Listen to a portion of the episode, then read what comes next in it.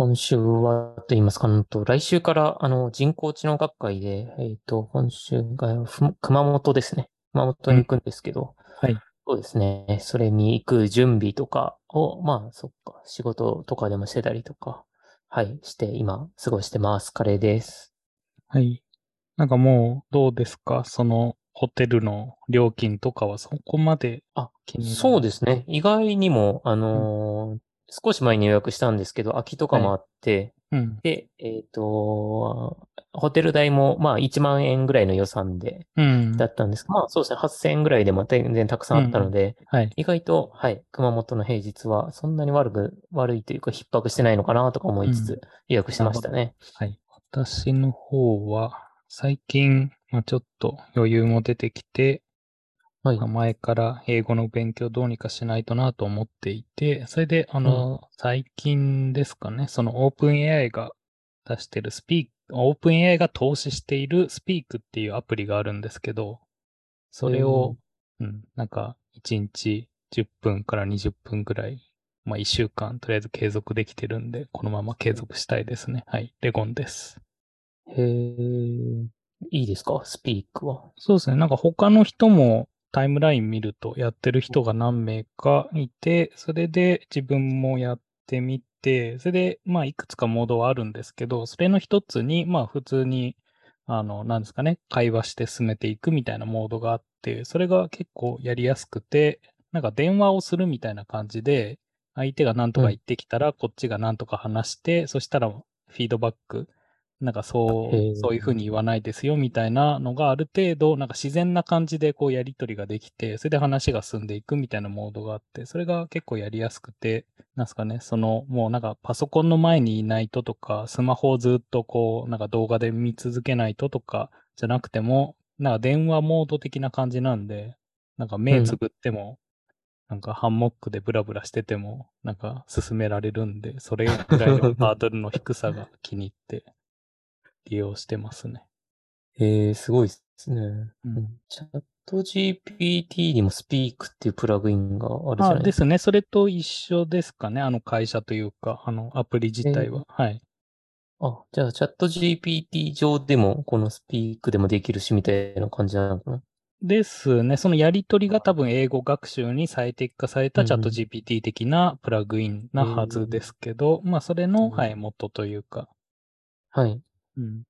なんで、それなりに、あの、自然な会話もできますし、あと AI 講師みたいので、本当にチャット GPT を使ってるみたいな感じで、あの、やり取りできるっていうのも、例えば、あの、なんですかね、カグルの、なんか、あの、イベント会場で話をしたいですみたいなことやったら、ちょっとそういう機械学習よりの、なんかワードを選んでくれたりとか、そういうのができるっぽいですね。確か。はいはい。すごい、なんかすごそうだなって思いました。うん。なんで、もうちょっと続けたいですね。はい。うん。うんはい。えーこのポッドキャストでは、レゴンとカレーがカグルを中心としたデータサイエンス、機械学習に関連する情報、仮想通貨 X ら新しい働き方などについて話しますということで、えー今週は今月の目標結果と、えー自社ピン自社開発メガベンチャーをわずか半年で退職したザコエンジニアの話を読んで思うことという、えーノートの記事と、あと今週の分析コンペで、えー最後に、えーオメガクラスターかな？について話したいと思います。はい。それでは、えー最初に今月の目標結果ということで、5月の結果ですね。はい。で、私の方からで、えっ、と、一つだけだったんですけど、負けてこハッカソンに参加っていうので、えっ、と、多少技術は触ってたんですが、うん、なんかその、提出するまでのクオリティにいかなかったんで、まあとりあえず罰にしときましたと。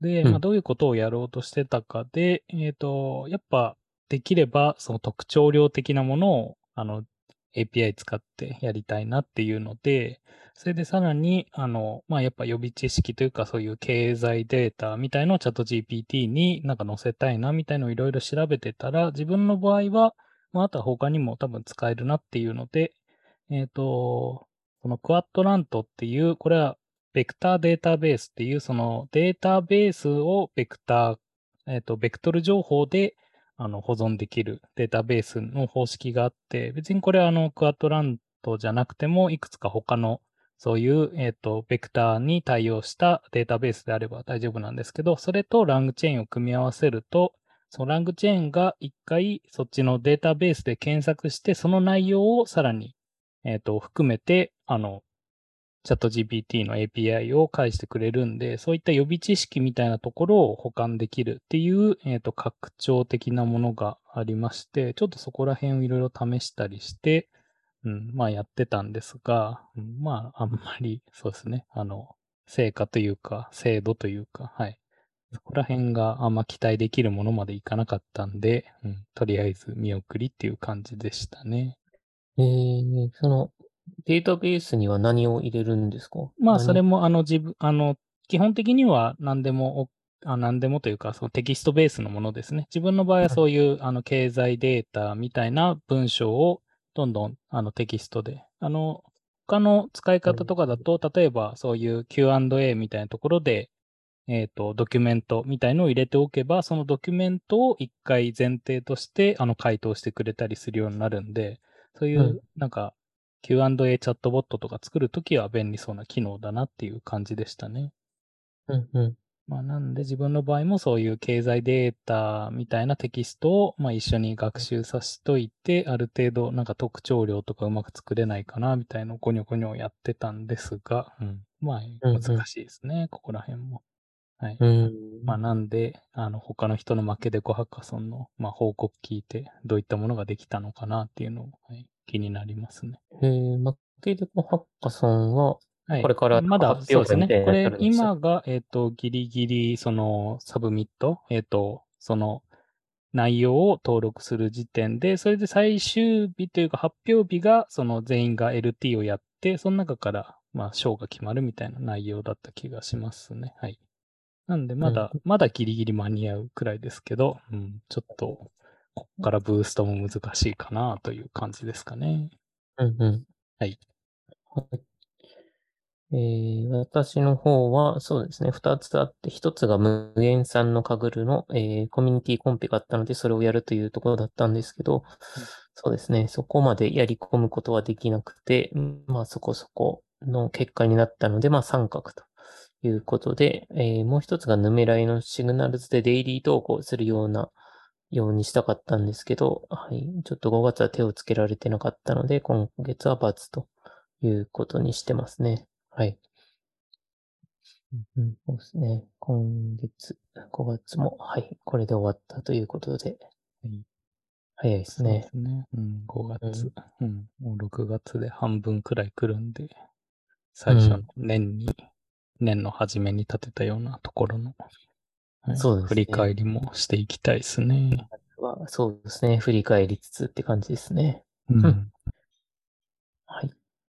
えー、次が、えー、自社開発メガベンチャーをわずか半年で鬱退職した雑魚エンジニアの話を読んで思うことということで、これは一時期話題になってましたよね。はい、そうですね。えっ、ー、と、まあ、ざっくりと、えっ、ー、と、話すと、えっ、と、まあ、記事がノートで公開されましたと。その記事っていうのが、えっ、と、まあ、自社開発のメガベンチャーにえー、機械学習エンジニアとして入ったんだけど、まあ、あんまり、こう、なんですかね、なかなかコミットというか貢献みたいなものができなくて、そういうプロジェクト自体が、なんかうまく進まず、ちょっと鬱になっちゃって、はい、まあ、休職しました。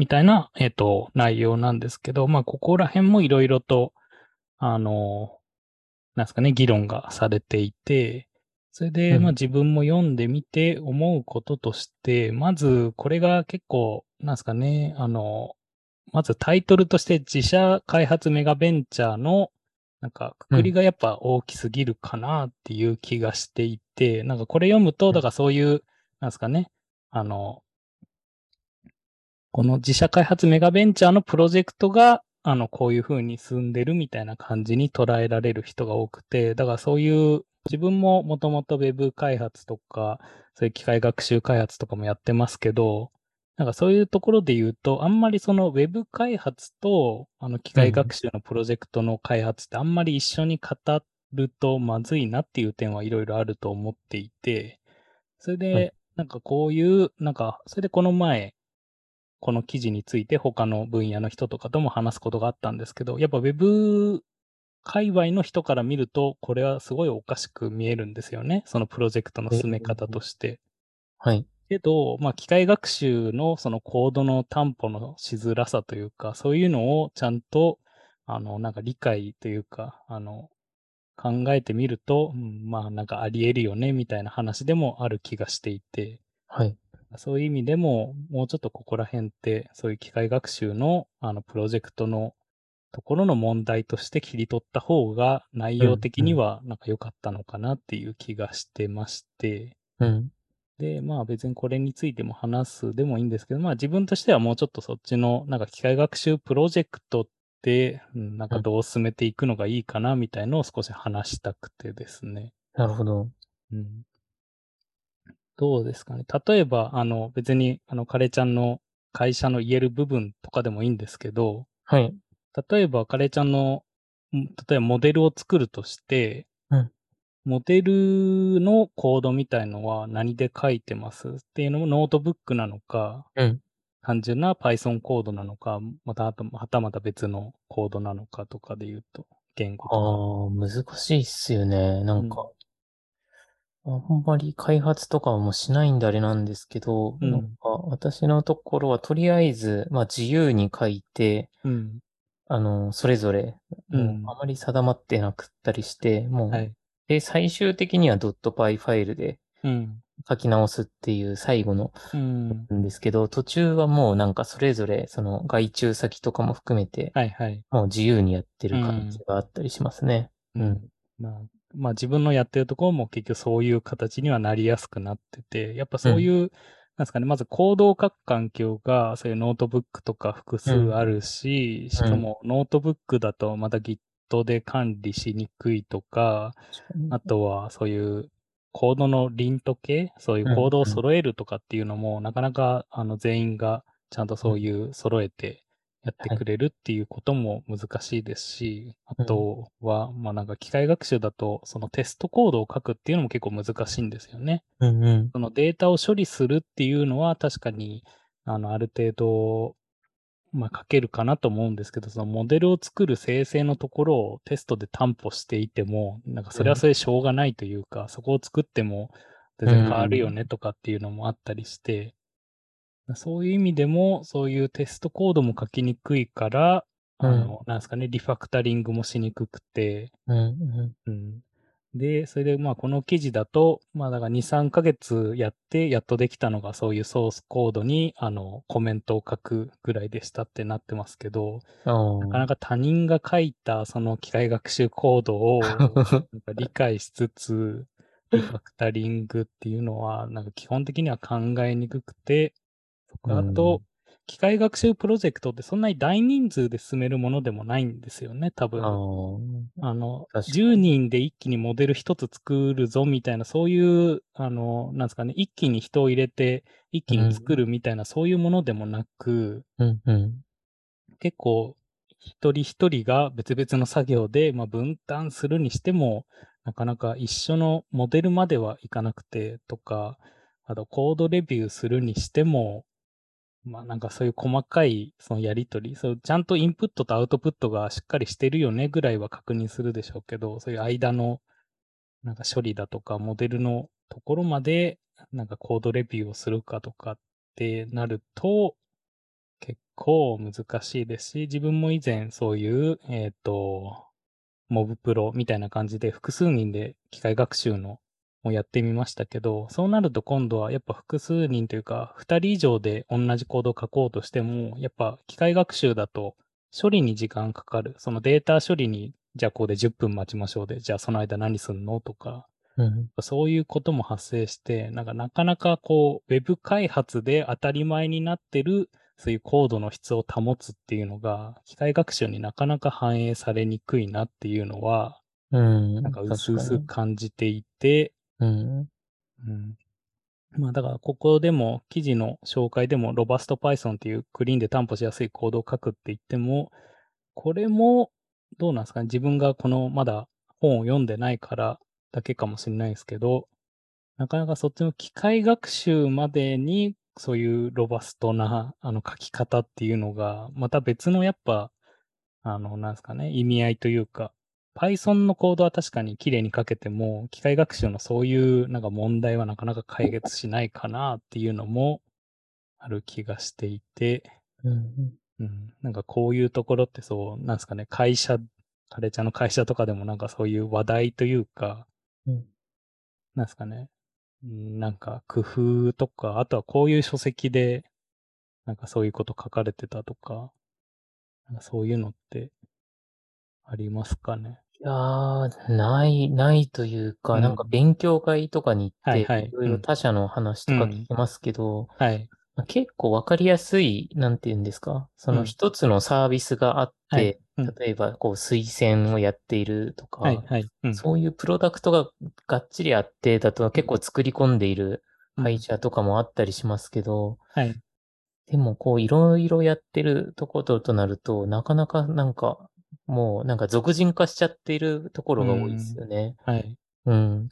だから、何を私も知りたいですね、逆うに。そんの、そうなんね。どういう本を読むとか、もしくは、公開レポジトリがあって、まあそれに沿ってやっていけばいいんだよ、みたいな、こう、うんなんかそういうのがあるとすごいいいですよね。はい。だからまあうん最近も MLOps とかも、あの、まあ話題にうん、なっうん。てますけど、結局 Ops っていうのは別にそっちのデプロイ周りの今度は話とかな気がしていて、うんうんやっぱそういう開発を進めていくなんかノウハウっていうのが、まあ機械学習も結局 Web よりはまだ、あの、なんですかね、あの、期間が短いというか、まだそこまで深くみんなが取り組んでるっていうわけでもなく、うん。まあ、歴史が浅いか、歴史が浅いみたいな感じのものなんで、うん、ここら辺、まあ書籍になっているわけでもなく、っていう中で、こう、なんですかね、他社から、あの、アサイン、まあ新しく入社して、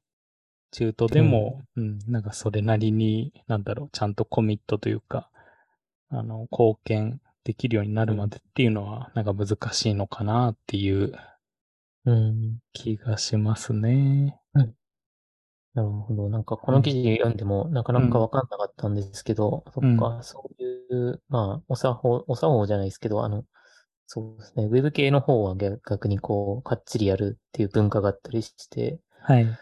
そこに違いがあったからこういう問題になってたんですね。うん思って聞いてました。うん。はいまあだから多分、まあこの人もさい、そういうなんか文化というか、ちゃんとウェブうん界隈の、うん文化みたいなのも汲み取ってやってるのかなっていう気もしてて、うん。なんかね、ウェブ界隈だと本当にまあきっちりしてるというか、下手したら Python のそのコードで、その CI 回して、その CI が落ちたら、あの、プルリクレビューにできないよとか、うん。うん。まあ、やっぱそういう仕組み作りで、なるべく誰が書いても同じような、あの、うんまあ、書き方だったり、あの、スタイルに直してとか、うん。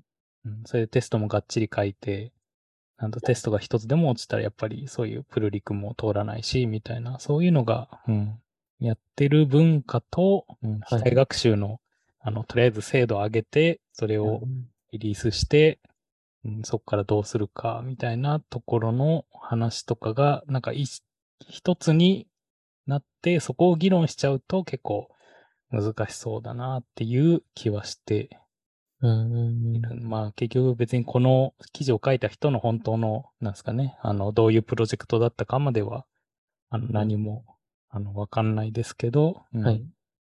まあけど、機械学習側のプロジェクトだったら結構こういうことは全然起こり得るよな、という感じで、うん。うんなんかそこら辺のプロジェクトの進め方って、なんかどうやってんのかなっていうのは他の人のなんか話とかもいろいろ聞いてみたい気はしますね。うん。そうですね。そういう話をね、聞きたいんで、あれですね。はい。まあ、人工知能学会とか、うまあん、はいはい結。構いい機会になりそうですね。そうですね。それで、こういう自社開発、一応メガベンチャーレベルでも、まあ、この、うんこういうレベルなん、こういうレベルというか、まあ、こういう状態なんで、うん。普通のベンチャーとかに新しく機械学習エンジニアで入るとかもなかなか、はい、うん。大変そうな感じはしますね。うん。うん。けどなんかそれでも、なんですか、この前カレーちゃんのツイッターとかなんかコメントされてたかもですけど、何ですか？何でしたっけ？機械学習エンジニアがある程度売り手市場にななりかけてるとか、あ、なりかけてないとか。その、そうですね、逆の話が、あの、つぶやいている人がいて、うんうんはい。何でしたっけ？えっ、と、データサイエンティストが売り手市場じゃなくなっているのをひしひしと感じるという、なくなっているか。はい、いう人がいたので、うん。そうなんですよね。なんか、あの、データサイエンティストの採用が多分、前ほどは逼迫していないって感じてる人もいるんだなとうん。いうことですね。なので、あ、その下でもうさらに需要は一定のレベルはあるけど、供給過になりつつあるって感じてるみたいですね、この方は。はい。はい。うん。なるほど。だから、そうですね。一時期はね、結構ね、売り手市場だって言われてたんですけど、はい。うん。なんか、思ったより早かったなと思って、うん。はいツイ。ートしてたりとか、はい。しつつ、私はまだそれを全然感じてないので、うん。はい。うん。まあ、一部界隈では感じてたりとかうもするのかなとかって思ったりしてました。うん。機械学習エンジニアに今からなろうとしてる人とかは、うん。うん。まあなんかいろいろと、はい。まあなんかそういうプロジェクトとか、そういう、なんか入ったらどういうのができんだろうっていうのもある程度、うん。なんか聞いておいたりとかいろいろ工夫が必要な気もしますね。うん。うん。ああ、あと最近すごい感じるのは、はいチャット GPT なり、まあうん API を使った、まあサービスを作りたいとか、うんチ。ャットボット系を作りたいとか、はい、そういうのがやっぱりどうしても流行ってるので、はい。そうなると機械学習っていうよりも、なんかフロントをやれる人とか、はい。もしくは、こう、3D のなんか、何かをできる人とか、あの、うんキャラクターとか、はい。うん、そういう人の方がね、その、データサイエンティストとかよりも今流行ってきそうだなとかっていうのはすごい感じますよね。うん。まあそれこそ、まあラングチェーンみたいな、うん、うん。あの、プロンプトエンジニアも、うんうんまあそれが本当にどこまで、あの、なんか需要が伸びるのかわかんないですけど、うん。今の段階だとまあ伸びてきてますけど、今度逆に、なんですかね、チャット GPT 側でそういうプラグイン出されたら、なんかポシャるよな、みたいなのもあったりで。はいうん。ああなかなか、はい、ここら辺もいろいろと考えることが増えてきましたね。うんうん。うんはい。の話はここら辺ですかね。ですね。はい。えーで、えー次が今週の分析コンペというところで、えー一つが、えー先週というか前回あの紹介したカグル AI レポート2023というあのカグルのレポートを書くコンペがカグルというか AI 関係のあのレポートを書くコンペがあったんですけど、うん。そうですね。これ、レポートありコンペで初めてのメダルもありで、あの、カグルポイントもありというコンペで最初リリースされてたんですけど、うん。そうですね。途中からあのメダルありで、えーポイントは、あ、じゃあメダルはなしでポイントありに変更されたというようなアナウンスがディスカッションでされていましたね。はい。うん。まあ、残念っちゃ残念のような。うん。まあ、そうですよね。はいマスターとかね、になりたいっていう人は結構残念だったりもするかもしれないんですけど、はい。まあなんかこれまでとの、その、何でしたっけ？あの、基準が変わるみたいな、そういう懸念とかも言ってる人がいたので、うん。そうですね、メダルなので、まあし、マスターとかグランドマスターの称号には影響を及ぼさないようにはされつつ、うん。はい、という、ただ、かぐるポイントはあるよという感じみたいですね。はい。まあ、現時点で今見た感じ、50何名が、はい、うん。うん、もうすでに提出しているんで、はい。うん。そうですね。結構、あれですよね。レポートを書くの大変だと思うんですけど、はい。そうですね。結構多いですね。これがうん6月16までなので、あ、違うか、7月か。まだあるから、そうですね。うん、という感じですね。はい。はい。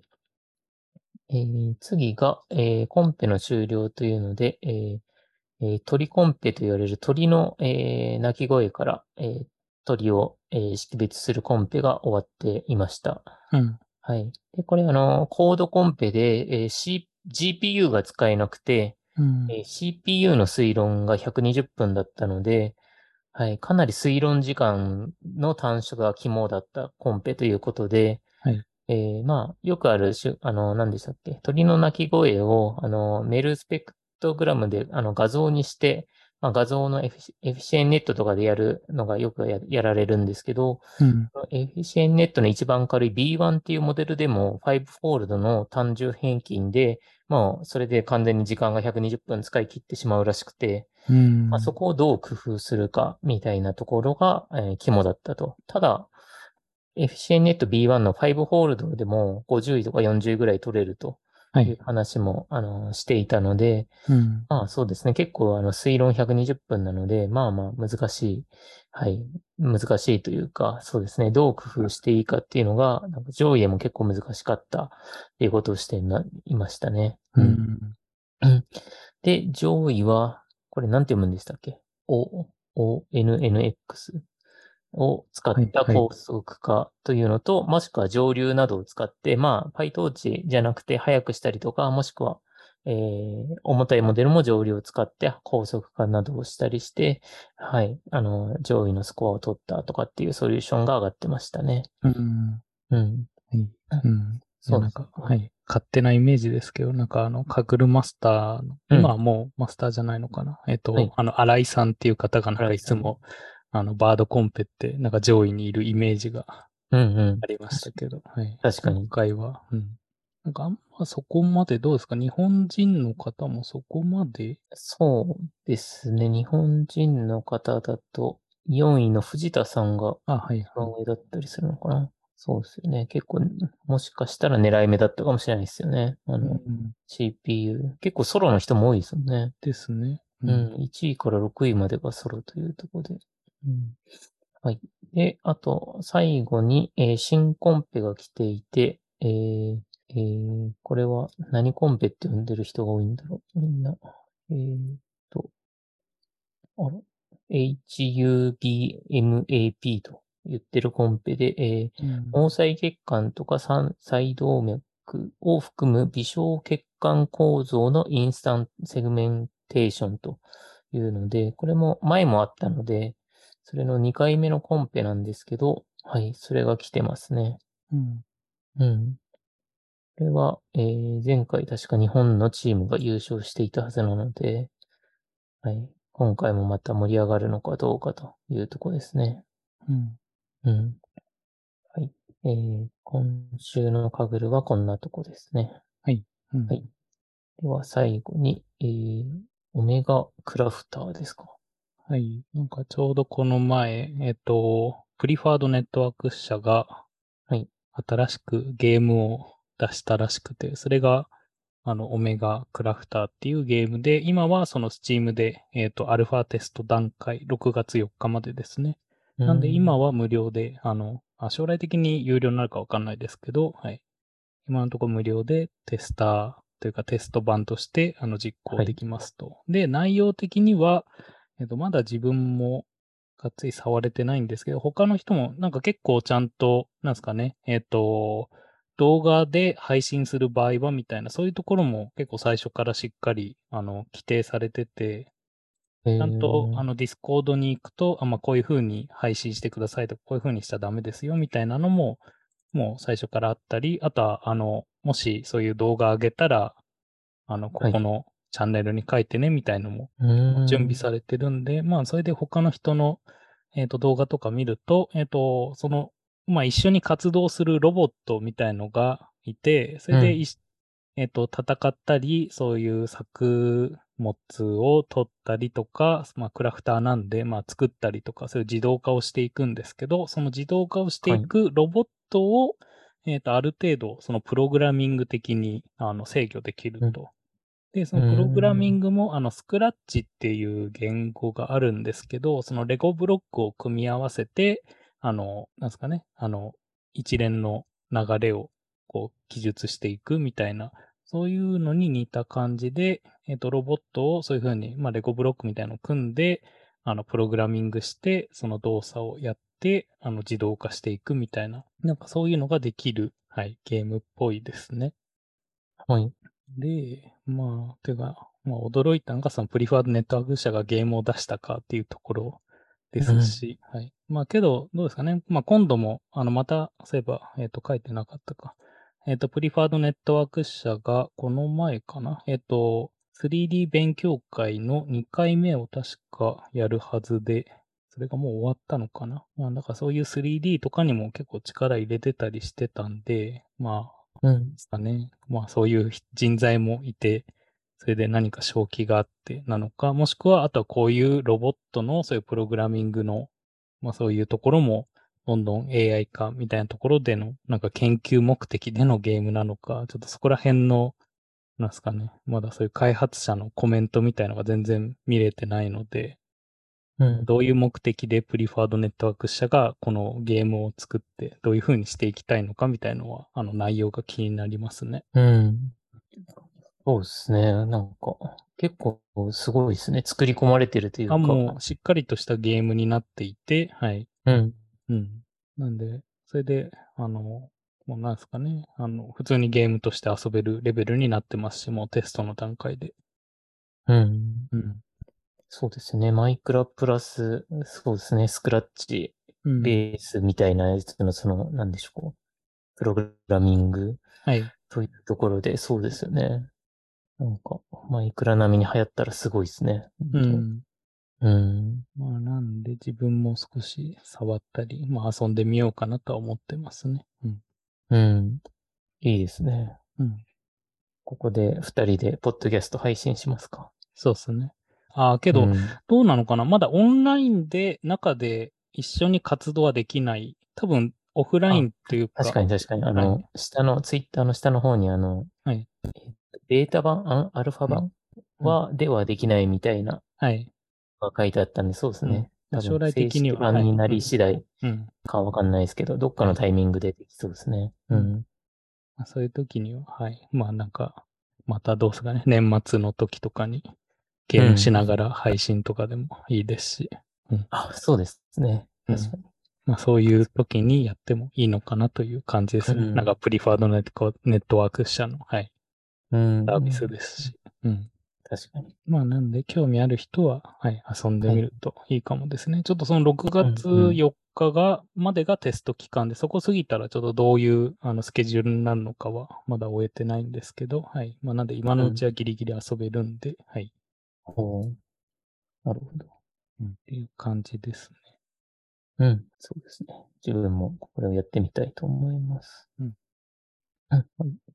あとは、まあ雑談ベースで言うと、うんあれか。えっと、なんか Python のパッケージマネージャーで RYE っていうリエ、リエなのか。なんかそこら辺が少しなんか興味が出てきて、へー使ってみました。かいや、まだそこまでいけてないんですよね。あと、ちょっとどこら辺までこれが開発されるのかが見えてなくて、一応なんかはい。趣味での範囲だよぐらいで、その著者、うん。著あ作者はなんか言ってるんですが、これをまあ作った人自体は、あの、PIP とかを作っている人なんで、だからそれなりの、まあだからそこの問題点みたいのを、あの、解決している、まあパッケージではあるんですが、うん。うん。まあけどこれが主流になるのか、どうなのかまでは、はい、わからないんですが、うんまあちょっと気になってますね。やっぱここら辺も、なかなか、あの、環境構築っていうのは、うん、まあ何回か話題にもしたかもですけど、まあここら辺が、あ、違うか。えっと、作者はフラスクっていう、あれですね。えっと、Python の、うんと、ウェブサイト、ウェブの配信を行うためのライブラリを作ってる作者が、はい、うん。作ったみい。たいですね。はい。うん。うん。で、まあそういう既存のそういうパッケージ管理のなんかやっぱ標準化みたいなのが全然できてないから、それでラストだとカーゴみたいに、えっ、ともうその言語機能としてもパッケージ管理が最初から備わっているみたいなそういうのをなんかちゃんとあった方がいいよねみたいな感じで、あの、まあ作りたいなみたいなモチベーションでやってるみたいで、まあだからこれがあると、えー、ラストはもう、そういうのが、えっ、と、ラストに備わってるってことですか？ですね。あの、へーラストの機能として、はい。うん。けどもうラストが本当に最初の出た当時からも確かできてたかな、ほとんど。えー、だからもう、まあ結局パッケージ管理ってやっぱ絶対必要にはなるものだとは思うんで、そういうプログラミングプロジェクトで作ったら。そうですよまあ、そういう意ね。味だと、まあちゃんと最初、まあけど Python も結局 PIP が最初から入っているというか、まあもうほぼ同梱されてるようなもんなんで、うん。まあ、変わんないんですけど、まあ、やっぱそれよりもちょっと使い勝手みたいのを上げていきたいし、あとは、うんあの、ちゃんとバージョンみたいのも管理、Python のそういうバージョンと、あの、なんですかね、ライブラリーを同時に管理するみたいな。うん。まあ、それも最近はどんどん、あの、他のでも出てきているんですけど、うん、まあ、なかなか逆にそうやってみんながいろんなまたツールを使うと、じゃあどれで管理するのとかになっちゃうんで、はいそういうのをちゃんとなんか統一したいよねっていうモチベーションがあるみたいですね。まあ、ただ、えっ、と、この作者が言うには、えっ、と、まあそういうやっぱ個人使いでやる用の、とりあえず個人利用目的のツールだから、今後メンテナンスをするかまではそこまで言及してなくて、ちょっとどうなるかわかんないですけど、うん。まあちょっとここら辺も気になる話題で、何人かそのタイムラインで上げてる人もいたんで、はいちょっと触って、なんかその自分の使ってるあのプロジェクトとかでちょっと置き換えてみようかなとか考えてますね。うん。なるほど。これだけで一応あれなんですね。そうですね。まあ、それだけで一応一通りのあの Python のうんバージョン管理と、あとはそうのん。プロジェクトで使うライブラリーの、はい、管理みたいなバージョン管理みたいのが一応できるとうん。うん。なってますね。なるほまあ、で、はい。まあ、そういう環境構築とかも、ちゃちゃっとできるようになってほしいですね。ど。そうですね。なんか、今でもね、なんか、統一されたこれっていうものはなかなかないですもんね。うん。うん。あとは、うんこのポッドキャストも2週間ぶりで、久しぶりな気もしますね。はい。うん。ああ、何でしたっけ？Adobe が、あのー、Photoshop ベータ版の Generative AI というか、あの、物体になんか追加できるものを入れたり、なんて言うんでしょうね。生成して、あの、はい背景を、あの、アウトペインティングしたりとか、うん。いうのを出してきたっていうので、結構、あの、話題になっていたりして、うん。はい。やっぱす、うん、Adobe はあの、その使いやすくなる、かつ、あと、レイヤーで追加されるので、はい。はい。なんか、すごい、すごいな。Adobe というか、Photoshop か。Photoshop にそれが追加されたっていうのが、ちょっと多分これも一週間ぐらい前にあって、そうですね。やっぱ Adobe すごいなっていう感じで、はい、見てましたね。そうですね。それで、うんあれ、これはあれでしたっけ？そのテキストベースで、えっ、と、うんとか追加ができるんでしたっけ？確か、そうですね。うん。うん。まあ、なんで、こうなってくると、そういう、なんですかね。まあ、使える人と使えない人とかでも、結構、うん。その、なんか出来上がりの質というか、速さとかも変わってきそうな感じはしますね。うん。う。うんん。どんどんこういう系のツールも、なんか増えてくる感じがするんで。うん。うんう。ん。そうですね。あとあそっか、同じくその Meta も似たようなツールを出していて、あの、うん。 segmentation の SAM、あ、 Meta じゃないのかな？あの、 segmentation のやつとあの、 Stable Diffusion をつなぎ込んだのがこの前誰かが公開して、これでも4月ぐらいかな。うん。そうですね。そあれも、それも、あの、テキストベースで指示するんですけど、なんか、はい。その segmentation されたところを選んで、うんあれもすごかったなとか思いつつ、そうですね。いろんなのが出てきますよね。うん。まあだからなんうんか最近自分も、あの、サブスクで、あの、年間だと安くなるとかもあるじゃないですか。はい。あの、けど1年待ってたらもうなんか別のが出た時に乗り換えられないなっていう不安の方が大きくて、もう最近はサブスクとかでも全部月、ちょっと割高でも月で、なんか契約しちゃいますね。それこそ本当に下手したらはい。もう1ヶ月、1、2週間後にはなんか別のもっとすごいサービスが出て、うんうん。うんそれに切り替えるかとかになりそうで、うんうん。なんかサブスクですらなんかためらうような感じに最近はなってますね。そういうどんどん新しいサービスが出てきて。ああ。そっかそっか。それでもういいのがあれば、うんその月額課金の、これまで使ってたのは解約してとかそうですね。はい。のがうんやりやすいってことですもんね。はい。うん。そうですよね。そっちの方が、そうですね。うんそれじゃないと年間で何個も契約をすることにもなっちゃううんはい。とかもありますもんね。うん。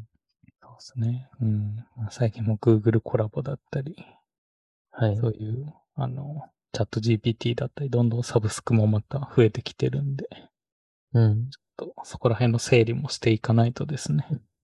本当ですね。うん。うんはい。じゃあ、今日はこの辺で終わりましょうか。はい。はい。それでは、ありがとうございました。ありがとうございました。